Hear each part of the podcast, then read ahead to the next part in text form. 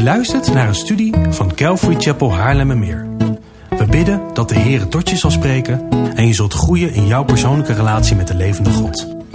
Bezoek voor meer informatie onze website calvarychapel.nl. Dat is C-A-L-V-A-R-Y-C-H-A-P-E-L.nl. Ehm, vandaag ga ik een deel met jullie delen uit eh, Joshua. En ehm, ehm, de boodschap van vandaag heet: Wees sterk en moedig. Eh, God is met je. En ehm,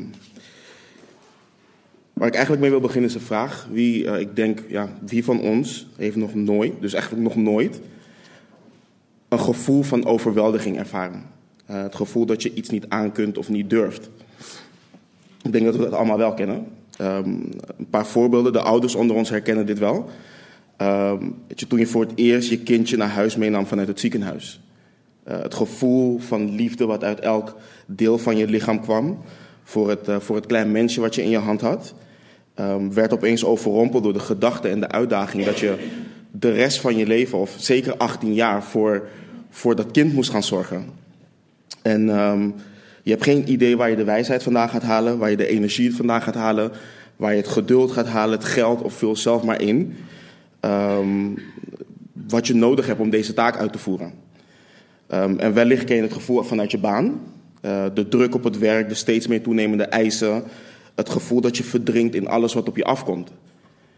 Ehm, en misschien heb je eh, een overwe- overweldigend gevoel van, eh, door je financiën. Weet je, ongeacht hoe zorgvuldig je ook schuift met potjes, er lijkt op de een of andere manier altijd meer maand aan het eind van je geld. En je hebt gewoon het gevoel dat jij of jullie het gewoon niet gaan redden. En dan ook nog het allerbelangrijkste, eh, je eigen relatie met God, het christen zijn. Alles wat erbij komt kijken. Je hebt een gevoel van onzekerheid, angst. Hoe ga je dit doen? Hoe ga je die ene zonde overwinnen? Uh, hoe vervul ik de grote opdracht? Hoe dien ik God en zijn kerk? Hoe kan ik meer tijd doorbrengen in zijn woord? Waar vind ik de kracht om ja, X te doen?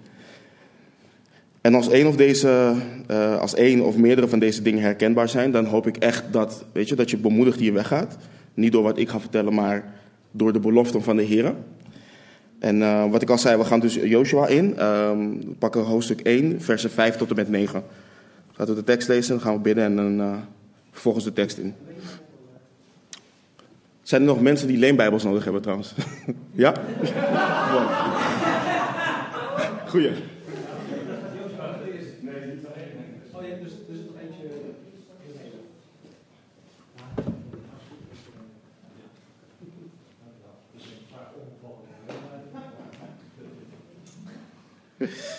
Ja. Uh, Joshua 1, vers 5 tot en met 9. Niemand zal tegenover u stand houden, al de dagen van uw leven. Zoals ik met Mozes geweest ben, zal ik met u zijn. Ik zal u niet loslaten en u niet verlaten. Wees sterk en moedig, want u zult dit volk, het land dat ik hun vaderen gezworen heb hun te geven, in erfbezit laten nemen. Alleen wees sterk en zeer moedig, door nauwlettend te handelen overeenkomstig heel de wet die Mozes, mijn dienaar, u geboden heeft. Wijk daar niet van af, naar rechts of naar links, opdat u verstandig zult handelen overal waar u gaat. Dit boek met deze wet mag niet wijken uit uw mond, maar u moet het dag en nacht overdenken, zodat u nauwlettend zult handelen overeenkomstig alles wat daarin geschreven staat. Dan immers zult u uw wegen voorspoedig maken en dan zult u verstandig handelen. Heb ik het u niet geboden?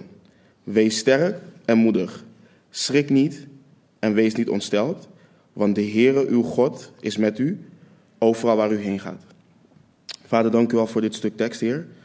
Dank u wel dat u vandaag in ons midden bent.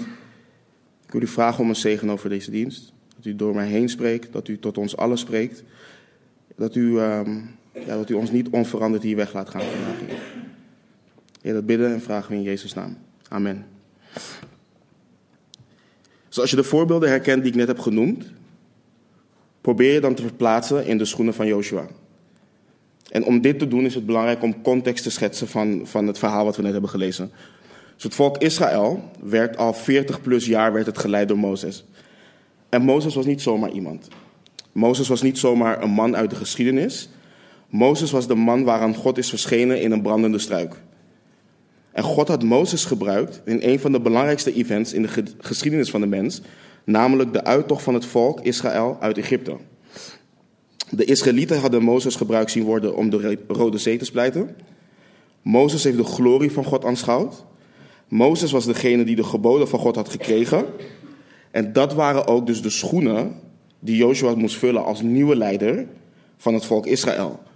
De grote schoenen van Mozes. En de Heere roept in, uh, eerder in vers 1 dan, roept hij, roept hij uh, Joshua op en zegt, nu dan, sta op, steek deze Jordaan over, u en heel dit volk, naar het land dat ik aan hen, de Israëlieten, ga geven. En het kan niet anders dat Joshua angstig was. Kijk maar dus door de tekst heen. De Heere bemoedigt hem niet één, niet twee, maar drie keer. Vers 6. Wees sterk en moedig. Vers 7. Wees sterk en zeer moedig. En vers 9 weer. Wees sterk en moedig. En een andere indicatie van zijn angst is te lezen in vers 18. Nadat Joshua een van zijn eerste bevelen gaf. En het volk zei basically: Maak je geen zorgen, we zullen je gehoorzamen. Maar wees sterk en moedig. Door ervaring heb ik zelf geleerd dat wanneer de Heer spreekt, dat hij je aandacht verdient en je hoort te luisteren. Maar wanneer hij iets drie keer zegt, dan is het nog serieuzer dan serieus en dan moeten we echt luisteren. En Joshua heeft het blijkbaar nodig. Deze bemoediging die Joshua krijgt is niet alleen voor, voor, voor hem.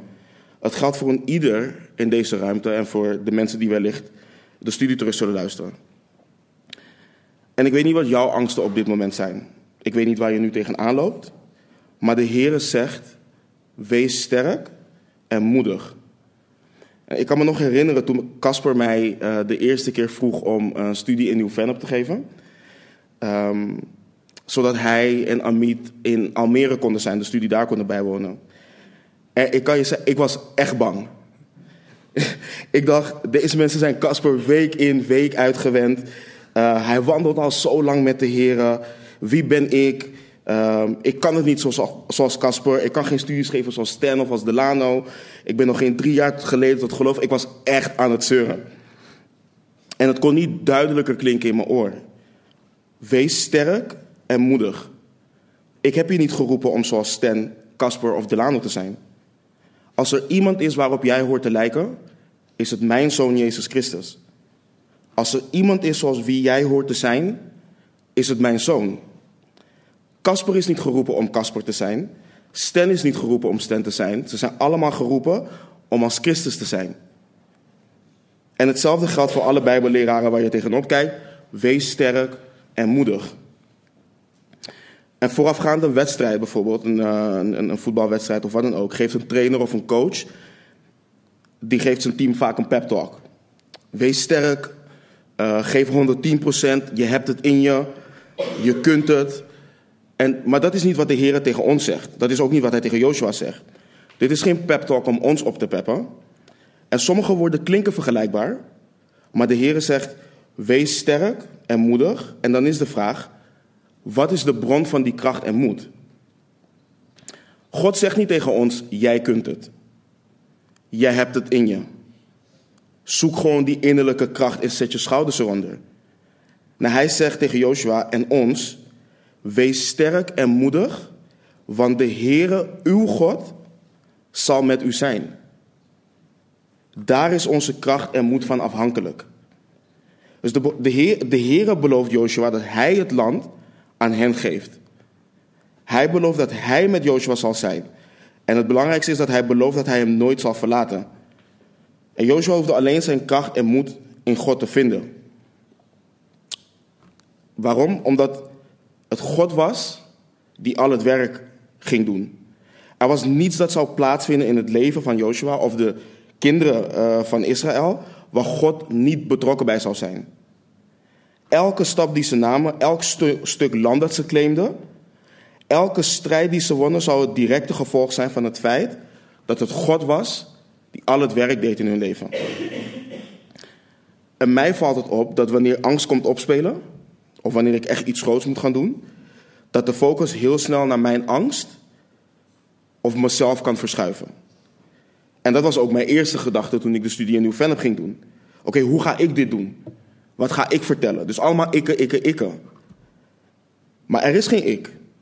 Wat ik, jullie, Joshua, wat wij allemaal nodig hebben om sterk en moedig te zijn, om het werk te vervullen wat de Heer voor ons klaar heeft liggen, is de kracht van de Heilige Geest werkzaam in en, ons, in en door onze levens heen. De veranderende kracht die ons elke dag meer en meer op Jezus Christus doet lijken. En het mooie is, voordat Joshua deze taak kreeg, lezen we in Deuteronomium 34, vers 9. Joshua nu, de zoon van Nun, was vol van de geest van wijsheid. Want Mozes had zijn handen op hem gelegd. Daarom luisterden de Israëlieten nu naar hem. En zij deden zoals de Heere Mozes geboden had. In nummerie 27, vers 18 lezen we. Toen zei de Heere tegen Mozes: Neem Joshua bij u, de zoon van Nun, een man in wie de geest is, en leg uw hand op hem. Weet je, een geruststelling is dat wanneer de Heere ons als wedergeboren christenen roept, Hij ons altijd toerust om hetgeen te doen waartoe Hij ons roept om te vervullen. Wanneer Jezus de apostelen en ook ons de grote opdracht geeft, lezen we in Matthäus 28. Ga dan heen, onderwijs al de volken, hen dopend in de naam van de Vader en van de Zoon en van de Heilige Geest. Hun lerend alles wat ik u geboden heb in acht te nemen. En zie, ik ben met u al de dagen tot de voleinding van de wereld. Amen. Weet je, een grote angst die men vaak heeft bij het vervullen van de grote opdracht, ik neem nu even evangelisatie, is de angst om dom gevonden te worden. Stel je hebt hele slimme mensen om je heen, of je praat met hele slimme mensen. Um, wat zullen ze niet van je denken? Zullen ze je wellicht dom vinden, maar ook raar?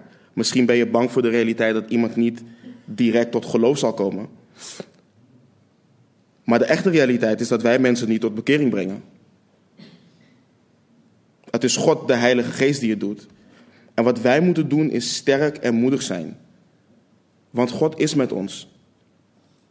En misschien vraagt de Heer van jou om stappen in jouw geloof te zetten. Maar ben je onzeker en vraag je jezelf af: hoe ga ik dit klaarspelen? Hoe ga ik dit doen? En de bemoediging is: het is niet Mozes die de Rode Zee spleet.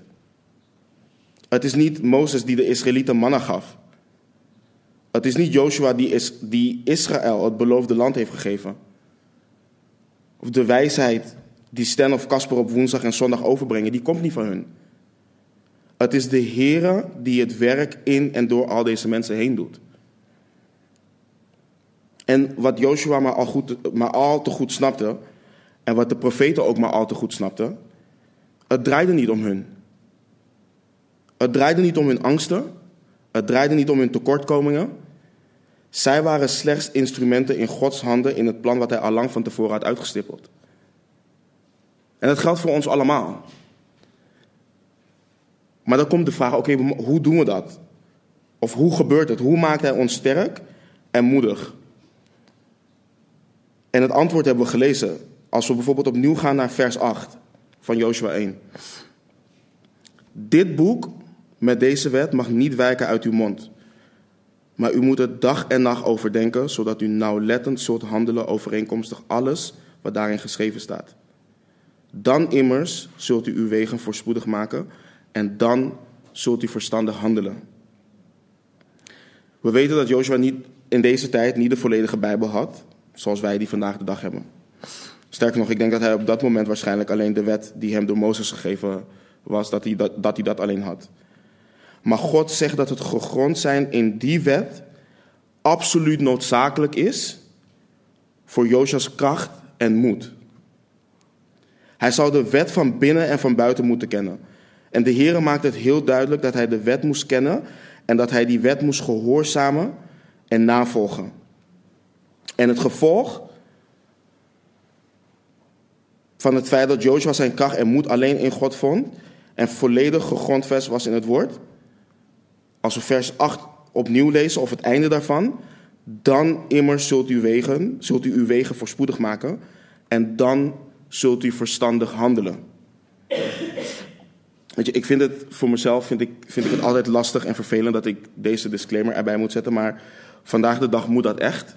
Ehm, mensen kunnen je al heel snel een legalist noemen, al ben ik ervan overtuigd dat dat niet hier zal gebeuren. Maar we lezen het woord van God, lezen we niet om gered te worden. We lezen niet het woord van God zodat dat ons rechtvaardig maakt en we goede christenen zijn. En we lezen ook niet het woord van God dat het materieel gezien goed met ons zal gaan.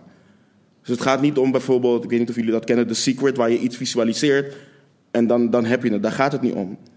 We ik hoop dat we weten dat alleen geloof in Jezus Christus ons redt, ons rechtvaardig maakt en ons überhaupt het recht geeft om onszelf christenen te noemen. Maar ik geloof wel dat het lezen van de Bijbel vandaag de dag, ook al vallen we niet onder de wet, onmisbaar is voor de groei van een wedergeboren christen. Het is onze voeding. Het is niet voor niets dat 2 Timotheus 3, 16 en 17 leren. Heel de schrift is door God ingegeven en is nuttig om daarmee te onderwijzen, te weerleggen, te verbeteren en op te voeden in de rechtvaardigheid, opdat de mens die God toebehoort volmaakt zou zijn. Tot elk goed werk volkomen toegerust. Dus het gebod van Joshua, dit geldt vandaag de dag ook voor ons. Een wedergeboren christen kan niet zonder het woord van God. Net zoals ons fysieke lichaam water en brood nodig heeft, heeft onze geest elke dag het woord van God nodig. We kunnen er niet zonder. Dus wat betekent het? Lees je Bijbel elke dag. Lees het niet om te lezen, lees het om fellowship te hebben met God. Lees het om te groeien. Lees het om te weerleggen, lees het om te verbeteren. Lees het. De versen leggen het haar fijn uit. Overdenk het dag en nacht. Gods woord is niet alleen voor noodgevallen, maar voor dagelijks gebruik. Mediteer erop. Dat wil zeggen, denk erover na en vraag jezelf af. Vraag God. Wat zegt Hij in dit gedeelte? Wat leert het mij over mijn behoefte aan mijn verlosser? Hoe brengt Hij mij het goede nieuws van vergeving en het eeuwig leven in Jezus Christus? Waar wilt God dat ik voor bid? En terwijl je op zijn woord mediteert, breng het ook in de praktijk. En niet alleen de delen die we leuk vinden, maar alles. Het betekent zowel om alle beloften van de Heer te geloven, als om zijn geboden te gehoorzamen. En het resultaat hiervan? Gods woord confronteert ons met zonde. Het confronteert ons met ongeloof. Het confronteert ons met onze angsten en onze verlangens. Het confronteert, confronteert ons met het feit dat we zwakke, hulpeloze wezens zijn. Maar boven alles, het confronteert ons met het feit dat we onze Heer en Verlosser Jezus Christus elke dag opnieuw nodig hebben. Elke dag. En weet je, gezond verstand maakt dit niet duidelijk. Met het blote oog kunnen we deze noden die we hebben voor Jezus Christus, kunnen we niet waarnemen. Alleen God en zijn woord kunnen ons dit duidelijk maken. Als we het niet lezen, dan weten we het niet. Wees sterk, lees je Bijbel, wees moedig, want God is met je. Weet je, God zegt niet tegen Joshua in dit gedeelte dat alles roze geur en maneschijn zal zijn. Er is geen belofte van gemakkelijke dagen. Dezelfde dingen die Joshua nodig had, hebben wij ook nodig. We kunnen onze kracht en moed alleen in Christus vinden. We zullen te maken krijgen met tegenslagen. We zullen te maken krijgen met ziekte, de dood, oneenigheid met vrienden, familie, broeders en zusters, onze partners, het is niet anders. We leven in een wereld wat gebroken is en geregeerd wordt door de zonde. En we komen te staan voor levensingrijpende keuzes. En we weten niet wat het zal brengen. Maar God leert ons wel dat we moedig moeten zijn.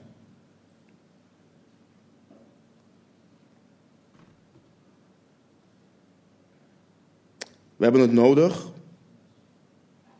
dat we moedig zijn. We kunnen op Hem vertrouwen. Spreuken 3, vers 5 en 6 zeggen heel bekend, hele bekende versen. Vertrouw op de Heer met heel je hart. en steun op je eigen inzicht niet. Ken hem in al je wegen, dan zal hij je paden recht maken. Het is echt, het is echt eenvoudig. Het is simpel. Maar we maken het onszelf zo moeilijk. Elke dag opnieuw.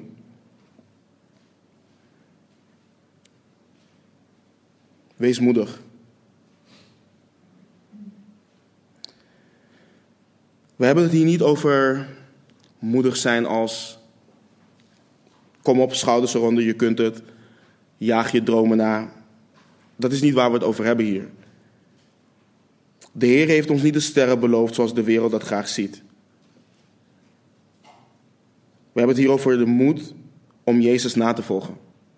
In alles. Binnen je huwelijk, je vriendengroep, op het werk, op straat. De moed om Hem na te volgen, ongeacht wat anderen zeggen of doen. De moed om Hem na te volgen, hoe moeilijk het leven ook is, of hoe slecht we ons ook voelen. De moed om vast te houden aan Zijn belofte en Hem te gehoorzamen. En ik denk aan het verhaal hoe de Heer de overwinning aan Joshua geeft door de muren om Jericho heen te laten vallen.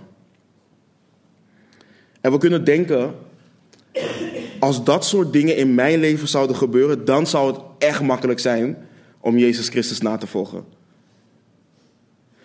Maar bekijk het hele verhaal goed. Dus Joshua betreedt samen met de Israëlieten vijandig gebied. En wat moet hij doen?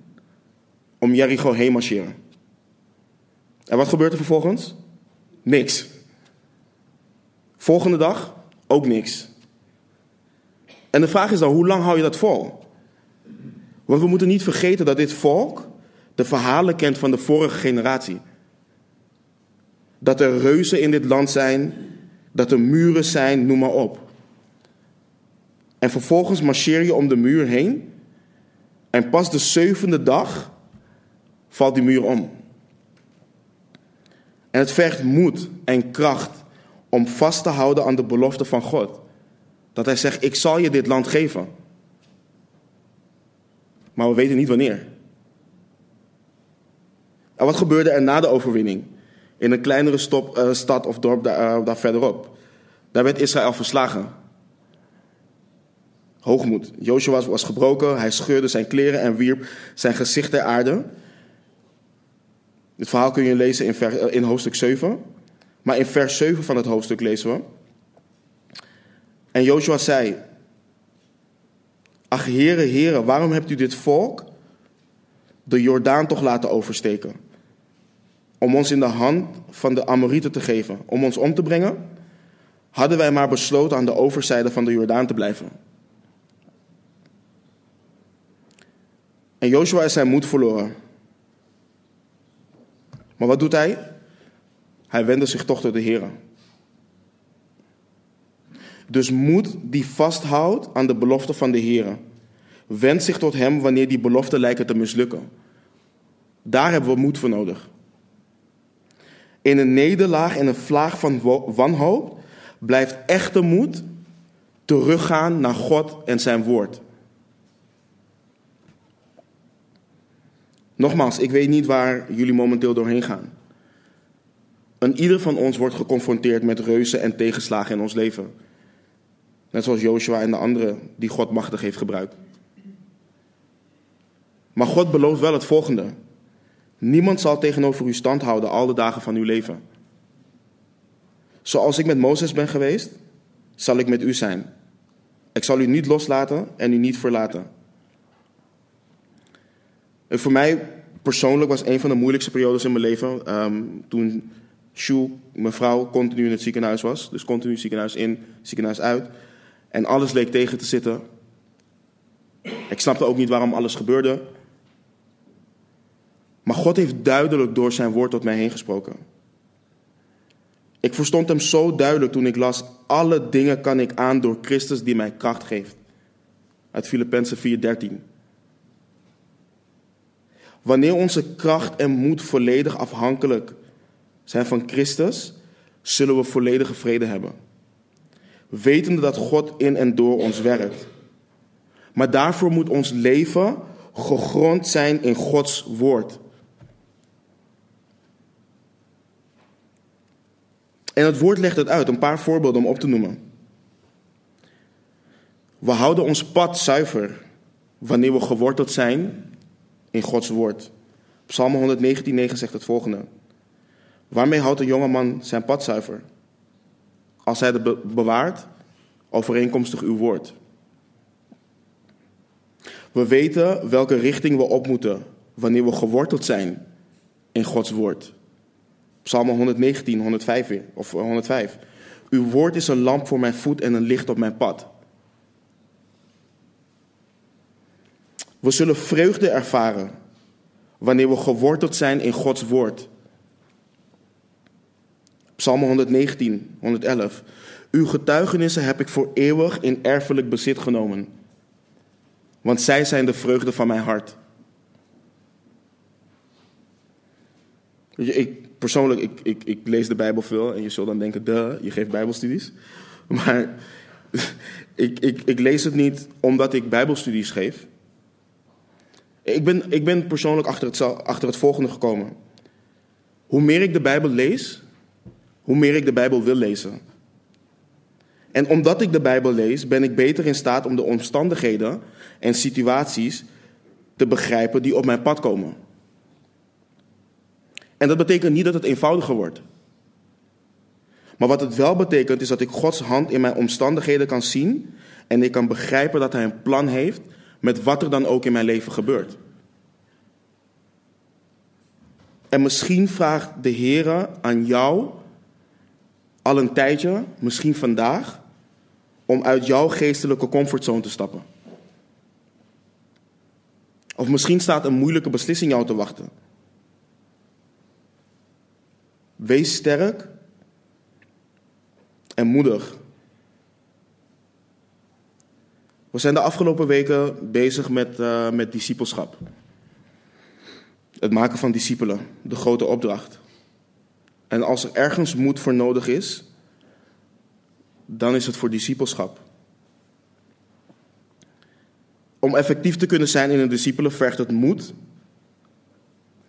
kracht om voor de zielen in je groep, in je omgeving, in de kerk, om voor die te zorgen. Omdat je elkaar op een gegeven moment moet confronteren. En veel van ons zitten daar niet op te wachten.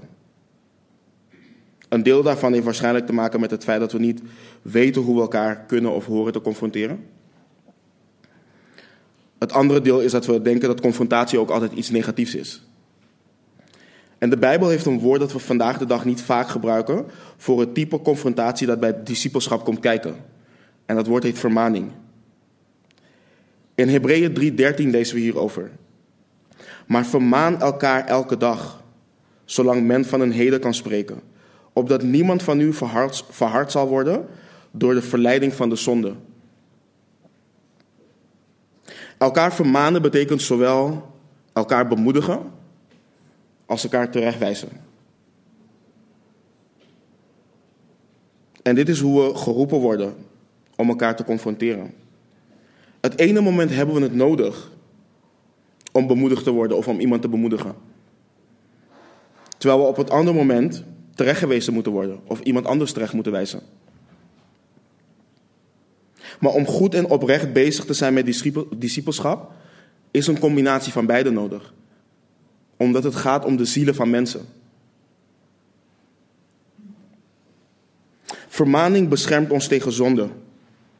Het is mij opgevallen dat mensen die moeite hebben met het praktisch maken van discipelschap,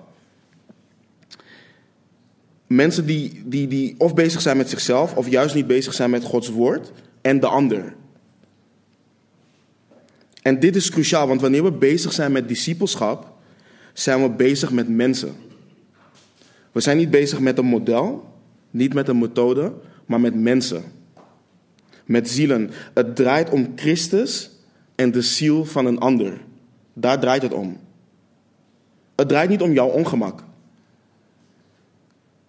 Het bemoedigen of corrigeren hangt niet af van hoe oprecht iemand is richting ons. Het hangt af van onze hartsgesteldheid en de gehoorzaamheid aan de Heer. Stan gaf in een van de studies, volgens mij twee studies geleden, gaf hij aan ehm, dat, dat de discipelschapsstudies tot dat punt aan ehm, niet zo praktisch zijn geweest, dat meer theorie was. En ik was, ik, we hadden het daarover en ik was het daar niet mee eens. Omdat de studies hartstikke praktisch zijn. Want als er één ding is wat het praktisch van je eist, is het de moed en de kracht om je hart te onderzoeken als het gaat om discipelschap.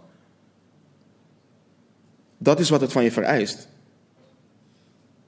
Zijn we bereid om, ons, om, om onszelf daarin te onderzoeken? Zijn we bereid om onze gedachten met betrekking tot discipelschap te onderschikken aan wat de Bijbel ons daadwerkelijk leert? Hoe ongemakkelijk het ook voor ons wordt.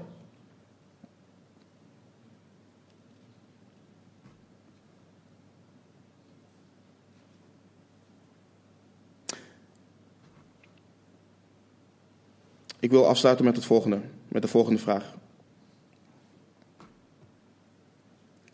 Hoe omschrijf jij jouw wandel met God? Is het timide en angstig? Of is het sterk en moedig? Leef jij in angst en schuw je de dingen waarvan God, waarvan je weet dat God je roept om te doen. Net als Joshua hebben we allemaal één of meerdere uitdagende opdrachten van God. En we kunnen het sterk en moedig vervullen als we Gods woord ademen en leven. En vertrouwen op de belofte dat God altijd bij je is en dat Hij je nooit in de steek zal laten.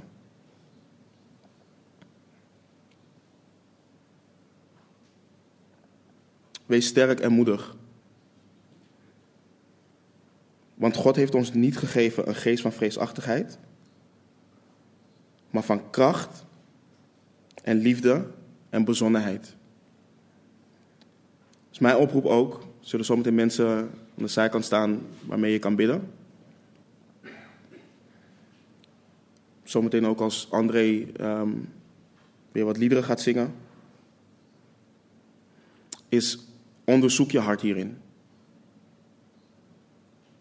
Ben je sterk? Ben je moedig in de Heer? En zo niet, bid met, met, met, met de mensen. Ik wil Taco vragen om uh, aan de zijkant te staan. Delano, Evelien, Jalisa en Stan. En ga hier echt mee aan de slag. Want we, we hebben dit echt nodig. Laten we bidden. Vader, dank u wel. Dat um, onze kracht, onze moed, dat u de bron daarvan bent. Dat u ons uw woord hebt gegeven. Dat u ons leert in en door uw woord heen hoe wij met iedere situatie om kunnen gaan. Dat we dus de omstandigheden beter kunnen begrijpen. Maar dat we alle reuzen ook in ons leven, dat we die, dat we die in en door u aan kunnen. Heer, het is mijn gebed dat, um, ja, dat alles wat gesproken is vandaag, alles wat van u is, Heer, dat, dat het ons zal veranderen. Heer, dat we zullen groeien ja, dat we het praktisch zullen maken in, in, in discipelschap, in, in, in alles waar wij tegenaan lopen, Heer. We hebben u nodig. En dat is ook mijn gebed voor deze gemeente, voor uh, al mijn broeders en mijn zusters, voor de mensen die, mee zullen, of die terug zullen luisteren. Leer ons hoe wij sterk en moedig in u kunnen zijn.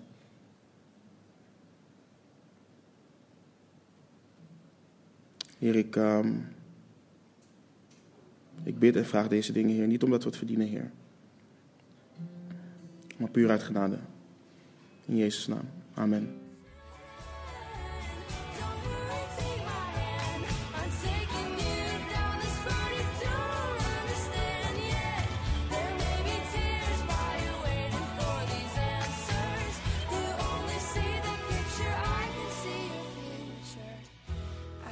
tell you right it's gonna be alright.